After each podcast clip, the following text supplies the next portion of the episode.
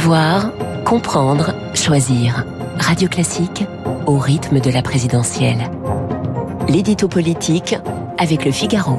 Il est 8h10 sur Radio Classique, l'édito politique avec Arthur Berda du Figaro. Arthur, vous revenez ce matin sur la quête des parrainages qui reste encore très difficile pour certains candidats. Oui, c'est l'éternel sujet à chaque campagne présidentielle qui aura ou n'aura pas ces 500 fameuses signatures d'élus indispensables pour pouvoir figurer sur la liste de départ.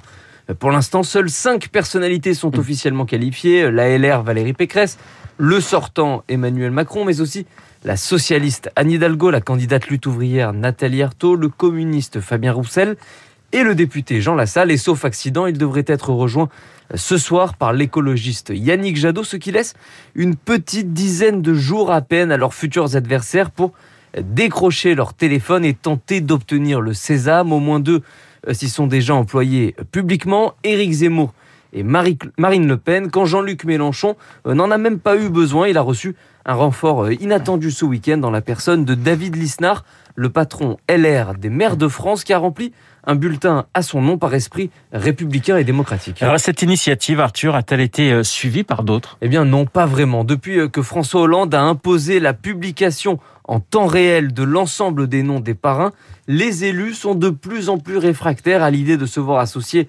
malgré eux aux populistes ou aux extrêmes et donc de plus en plus frileux à l'idée de signer pour les candidats qui ne sont pas issus des grands partis traditionnels de gouvernement.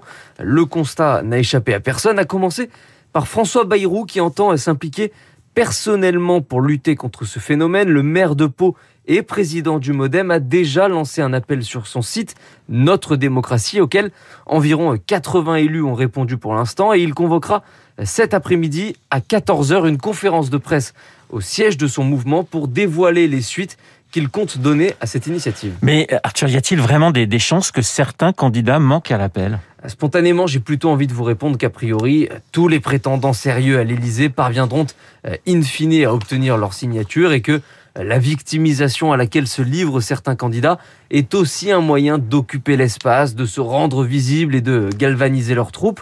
Mais euh, si l'on étudie la situation dans le détail, on s'aperçoit toutefois d'une anomalie qui pose un réel problème. Certains candidats débordent de parrainage et en revendiquent plusieurs milliers, y compris ceux qui sont testés à 2 ou 3% comme Anne Hidalgo, euh, quand d'autres qui pèsent une quinzaine de pourcents, c'est le cas de Marine Le Pen, Éric Zemmour et une douzaine de pourcents pour Jean-Luc Mélenchon, eux sont à la traîne et c'est là euh, tout le défi démocratique auquel sont confrontés les garants de nos institutions aujourd'hui. Peut-être une vraie modernisation de ce système aurait été la meilleure preuve de l'appartenance à ce que d'aucuns ont cru bon d'appeler en leur temps le nouveau monde.